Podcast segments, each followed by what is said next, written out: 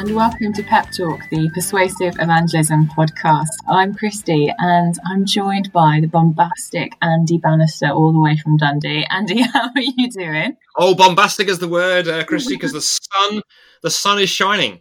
Uh, it only happens a couple of days a year in Scotland, but the sun is uh, is, is shining and uh, what is not uh, to like Scotland in the, in the, sunshine? Well, the footy results could be better, but you know, Scotland's a national mourning because of what happens the, a couple of nights before, right? It's it's it's a war zone here, really. anyway, anyway. is that we get to chat with Georgie Coster. Georgie, welcome. Hello, it's so great to meet you. Thank you.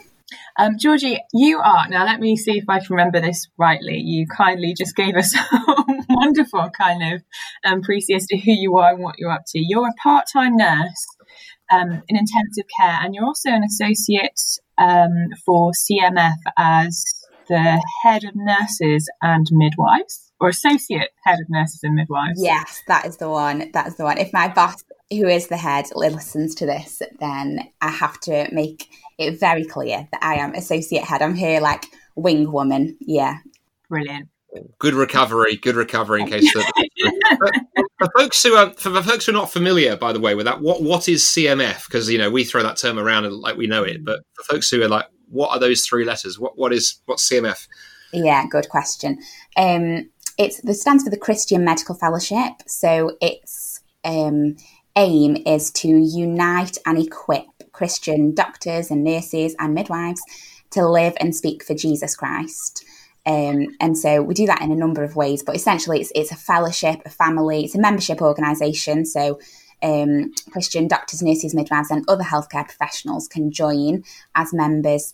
And um, then we just really want to unite and equip them to to live for Jesus, not just on Sundays, but in the everyday of working in medicine and nursing, in midwifery, and in healthcare. What a what a glorious vision, um, Georgie, and particularly thinking about what it looks like as Christians to, I guess, to hold out the word of life in in the workplace. Can you just tell us a little bit about your background? Like, how did you get into nursing? Um, what does that look like for you on a day to day basis? Yeah, well, I never. You sometimes you meet these girls who's like their mum's a nurse, their nan's a nurse, the great nan's a nurse, and like their nursing genealogy goes back to Florence Nightingale. But that's not, me at all. There's no medics in my family, and I was always pretty squeamish as a child. Um, so I, I became a Christian um, out of a non-Christian family, which is another story. But that happened when I was almost fifteen, and from that point on, I was just so zealous and naive that I really thought I don't need to go to university. I don't need to get a normal job. All I want to do is be a missionary. And from as far back as I can remember, from like the first time I heard it, a missionary come to church and speak, that was all I wanted to do. So my mom, who is at this point not a Christian and has just had this daughter who was like, in living in wild rebellion and then suddenly overnight becomes this like raging Jesus lover.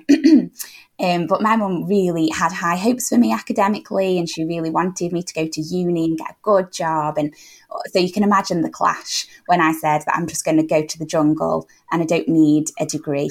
Um, God can use me as I am, which is obviously true, absolutely.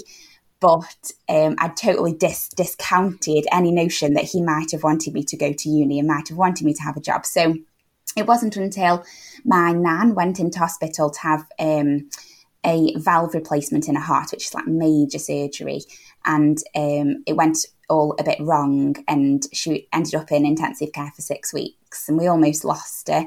Um, and I was visiting the hospital every day and sitting with her, and just she was asleep, so um, I just spend my time watching the nurses while I was visiting it, and they really amazed me.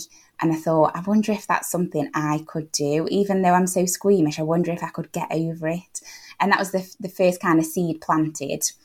Um, and then as time went on, I began to see nursing as a good bridge. It could be a good bridge to the mission field.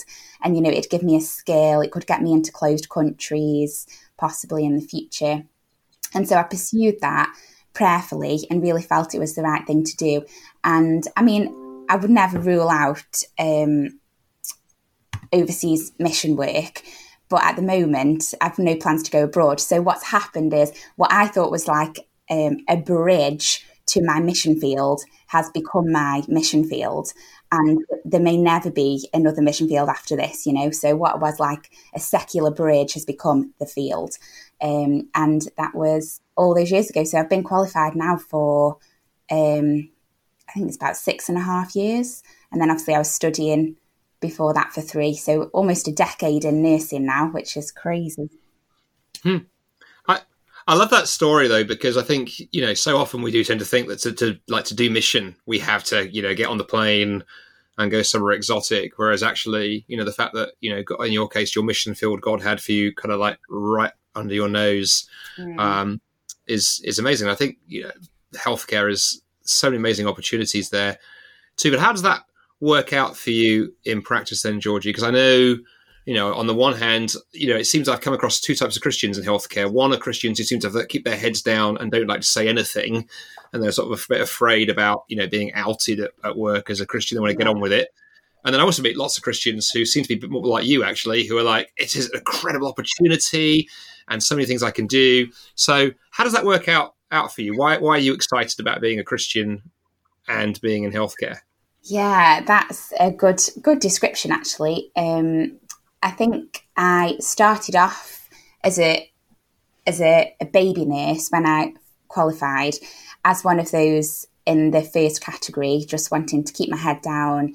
And I think we hear so much uh, in the Christian press about, you know, healthcare professionals getting into trouble, and there's so many horror stories um, that it, it is a fearful thing. And I think I really struggled with that initial transition from student life to qualified life because as a student, um, I was very involved in CU and um, and so my thinking was that you know all of life is is a mission field and I, I, could get that as a student. I could really get my head around that. I was on campus in my lecture theatre um, to share the gospel, like you know, and um, to be ready to have conversations about Jesus.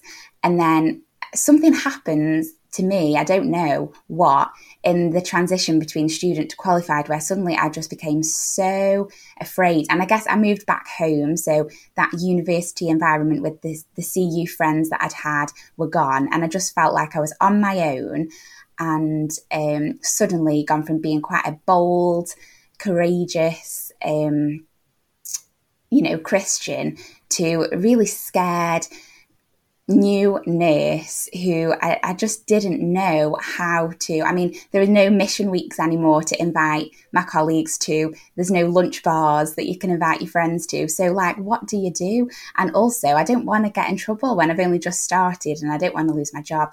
And let's be honest, like, I think there is a legitimate fear that we may get in trouble professionally but I would say that my fear, and probably the fear of the majority of healthcare professionals, is less about professional matters and more just personally. Like, will I be less popular? I just want to, yeah, I don't want to lose my job. I don't want to get fired and I don't want to end up in the Daily Mail. But also, I want to have friends at work. I don't want to be the outcast. I don't want to be the one that no one talks to because they're a weird Christian and they're going to just keep preaching to us all the time. Um, and so I think that while there is while there is some um, a, a, a, small chance, I would say, of getting into trouble professionally, by far we are more silenced by our fear of man and just our fear of what people think of us and not wanting to cause a stir, wanting an easy life, like you said, Andy, keeping your head down in order to just blend in yeah. um, and make life easy. Let's be honest. Yeah. And so I think what was um, really helpful for me is doing uh, this is not a plug, but CMF run a course called the Saline Solution.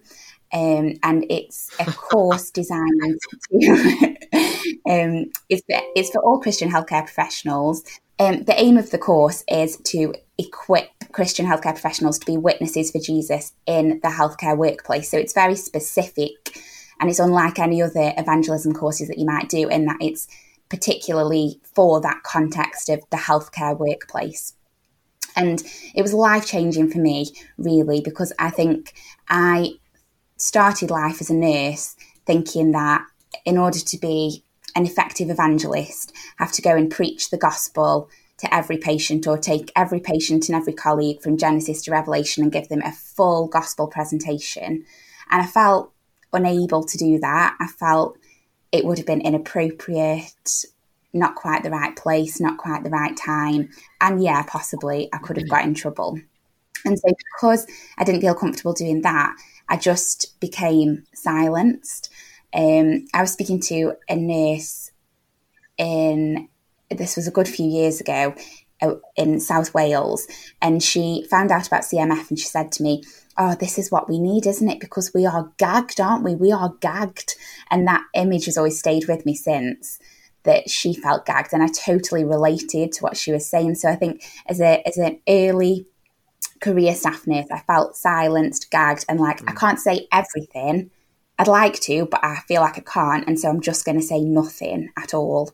And then you go into this, like, I suppose you go into your shell, you go into your spiritual shell, and you just, you just resign yourself to the fact that you're not going to be able to talk about Jesus at work. And that's such a shame. And I think that happens to so many people. It's like a rut we get ourselves in.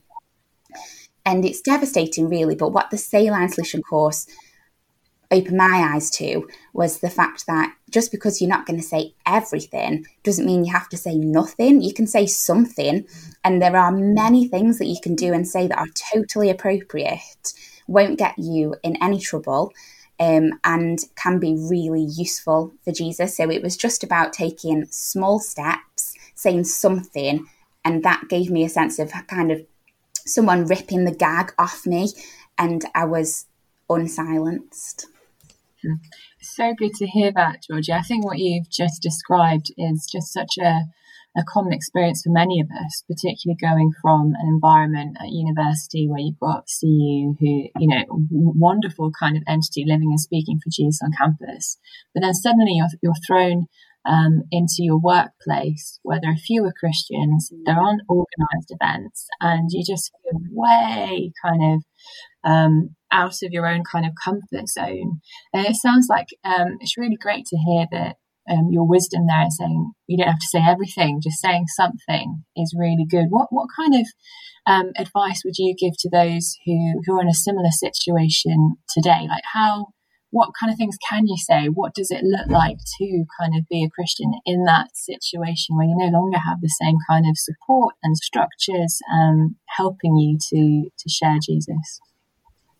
Yeah, well, something um, this this is a tool that is super helpful for anyone who's listening if you work in a healthcare context, but also if you don't.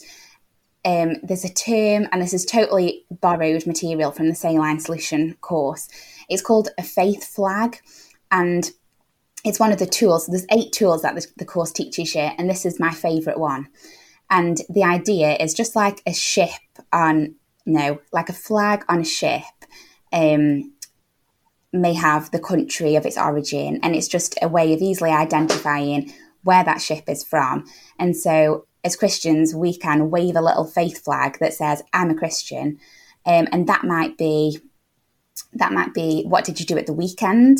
It's so easy, isn't it, to answer that question by telling people all about what you did on Friday and all about what you did on Saturday, and then saying, "What about you?" And if we you know, take the plunge and tell them what we did on Sunday as well and say, and then on Sunday I went to church. That's a faith flag. Um, or even um, I went for a walk with someone from my church. And I think really like if if we're committed Christians, there will be so much of Jesus because he will he ought to be saturating our lives. So we'll be living in, in Christian community um, we'll be reading, we'll be talking to him, we'll be doing Christian activities. And if our lives are really centered around Jesus, there'll be so many things um, that we can talk about him. But I think we get this mentality where we have to go undercover and we have to keep all that side of life secret. And so we don't want to tell our colleagues about the Christian community that we're part of. We don't want to tell our colleagues what we've been reading in our Bibles that morning. We, heaven forbid, we find, tell our colleagues that we prayed on the way to work. Um, and we just feel like we have to keep it all a secret and it's so easy to talk about every part of life apart from that but really just like our colleagues who are really our colleague who's really into um I don't know, playing basketball, or our colleague who's really obsessed with their dog and is showing, like, oh, look what Bertie did this morning, and showing you pictures of Bertie the dog, or obsessed with their grandkids. Everyone has um, parts of their life outside of work that they're really happy to share. And if we are really living for Jesus, then there'll be so much of him in our lives that we can share. So there'll be loads of faith flags. All you have to do is sit down and think about it. So, like, what, yeah, what did you do? The weekend is a good one. I went for a walk with my friend from church on Saturday, or oh, so, someone from my church um, has got that car, or I don't know. I'm just thinking off the top of my head, but someone from my churches. I think once you start once you stop feeling that talking about church is forbidden, there are so many ways that you can slip it into conversation very, very naturally and un, um, un you know, inoffensive, unchallenging. Um, and a, a favourite one of mine is like looking at where where patients have those labels with their address on and looking at their address and saying, "Oh, you live in such and such a place. I um, used to. I've been to a church there, or I don't know the area super well, but the only thing I do know there is oh, the only time I've ever been there was for a church service this one time, um, and." Yeah, just there's loads of ways that you can slip it into conversation. It might be something that you wear. So um, it might be like a little a little Christian badge or a little fish badge. It might be, I mean, if you're a good driver, then you could have a fish on your car. I'm not, so I don't because I don't want to be a bad testimony when I'm cutting people off. But um, it could be something that you wear, it could be something that you say. Mm.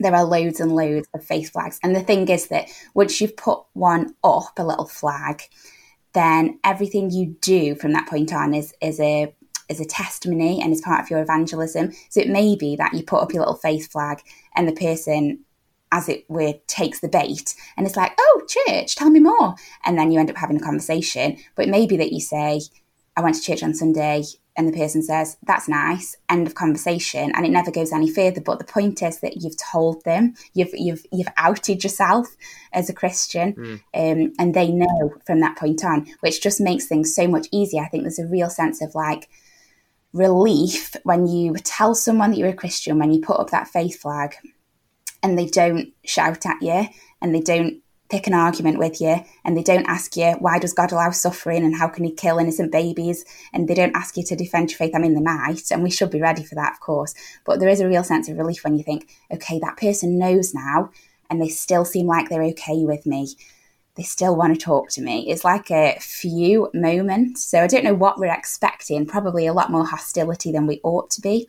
But um, the more you do that, the more you like come out and wave your faith flags to people in the workplace, the easier it is to talk yeah. about faith. Yeah. I, I love that that imagery of faith flags, George. And you're absolutely right. It gets, I think, easier the more you did it. I mean, I look back to my before I worked in ministry, I worked in I worked in the health service for, for, for five years, not not doing the front end stuff that you were. I was one of those terrible administrators on the on the back end. But I remember as a young Christian making the mistake of not waving those faith flags, actually finding actually realistically got harder. The longer you went, it didn't get easier. And the yeah, moment you put the flag so up, it actually got it actually got easier, right? Because then, then you then you've done it. Um, we're kind of short on time, but you know you've, you've given us the theory what about the kind of what's this look like in practice? Have you got any kind of stories yourself how that's of how that's played out? Perhaps how you know how you, you wave, wave the faith flag, things that have happened as part of that. How, how's that worked out for you in practice? Because I, I, love the idea. Mm, yeah, I think um, it just happens over time. Once people um, know that you're a Christian, they will feel uh, way more ready to talk about deep things with you when they're ready. And so I did, um, yeah, I mentioned this when I was chatting to Gavin Matthews a few weeks ago that in the world of nursing, at 4 a.m., something happens where just everybody's deep questions come out. And um, there's been so many occasions sitting at the nurses station at four in the morning on a night shift, writing notes and drinking coffee and trying not to fall asleep. And a colleague has just asked you the deepest question you can think about. You know, every the, the very heart questions for them, like, um, this happened to me and I've never been able to understand why God let that happen or whatever it might be. And just that time in the morning, I don't know why, but all the all the spiritual questions come to the surface. And so, you know, if if it if I hadn't have previously put up faith flags, because sometimes that's happened. People have asked questions at 4 a.m. who've never have put, you know, when I've been doing faith flags, they've been like seemingly no no response whatsoever. And then suddenly, boom, out comes the deep question. So someone who you think has no spiritual interest and doesn't want to talk about spiritual things at all will suddenly hit you with something really heavy. And it's clear that there is something spiritual going on under the surface. So if you'd never put up a faith flag, they would never have asked you the question. If they didn't know you were a Christian, they wouldn't have asked you. So yeah, even though you put a faith flag up and you don't get a response, it doesn't mean that in a few weeks' time, a few months' time, a few years' time, as you continue in relationship with these people, that suddenly a spiritual conversation may just come out of nowhere. Um, and something exciting in our hospital that's happening at the moment is we're running an alpha course. So um, this was just it was during during the first wave of the pandemic. There's a group of us that meet in our hospital chapel every month to pray. Uh, just pray for the hospital, pray for each other, and obviously since COVID, we've gone online with those meetings. Like everything else, we've been meeting on Zoom. And in one of these Zoom prayer meetings, we were praying, and um, I just had this picture in my mind of me and our lead hospital chaplain. And we were on the front cover of some kind of like hospital bulletin or e news. And what it was is we'd, we'd run an alpha course in the hospital. So I we weren't praying along anything to do with those lines. We weren't even particularly praying evangelistically, we were just praying. And I rebuked myself because I thought, Georgie, you can't even focus in prayer for 10 minutes without your mind wandering to see a picture of yourself on the front of a bulletin. Why are you so self obsessed? And can you not just focus in prayer? So I gave myself like a real bit of a slap on the wrist and then tried to focus on the prayer. And at the end of the prayer time, we all said Amen. And another lady in the prayer meeting said, Right, I don't know if this is just me or if this is the Lord, but as we were praying, I, I just kept thinking maybe we could run an alpha course in the hospital. So I was like, no way. How do I tell them that I've just been spending the prayer time picturing my face on the hospital bulletin? So I didn't say that, but I said, you know, guys, that's really funny because I had a very similar thought. Um, so we started going into it, and actually, God has just been, it's just been amazing how He's opened the doors. Our trust have actually allowed us to run this as part of the well-being for staff offering because since COVID, there's been a huge emphasis on staff well-being, and so there's all sorts of counselling offers, and um, which is really really great. And as part of that now, we're also offering an alpha course. So we're about halfway through. We've had very small numbers, but some incredible questions, and some people who are obviously really searching. So um, yeah, that's just something exciting that um, has happened in our hospital recently. Oh, Georgie, praise the Lord. What a wonderful story. I love hearing like stories like that. I just feel like the, the hairs on the back of my, uh, I was going to say neck, but I'm pointing to my arm. just goosebumps. That's the one. Um, praise the Lord. Thank you so much. It's been such a delight to be able to spend these past 20 minutes or so with you, Georgie. We, we give thanks to the Lord for the ways in which He's obviously just so evidently at work in you and through you um, in your in your work as a nurse on an intensive um, care unit. Thank you so much. Andy, thank you too. And uh, we will be back. Thank you, listeners, for joining us today. We'll be back in a couple of weeks' time with our with our next wonderful guest. Uh, but for now, keep it real, and uh, we'll see you soon. Bye.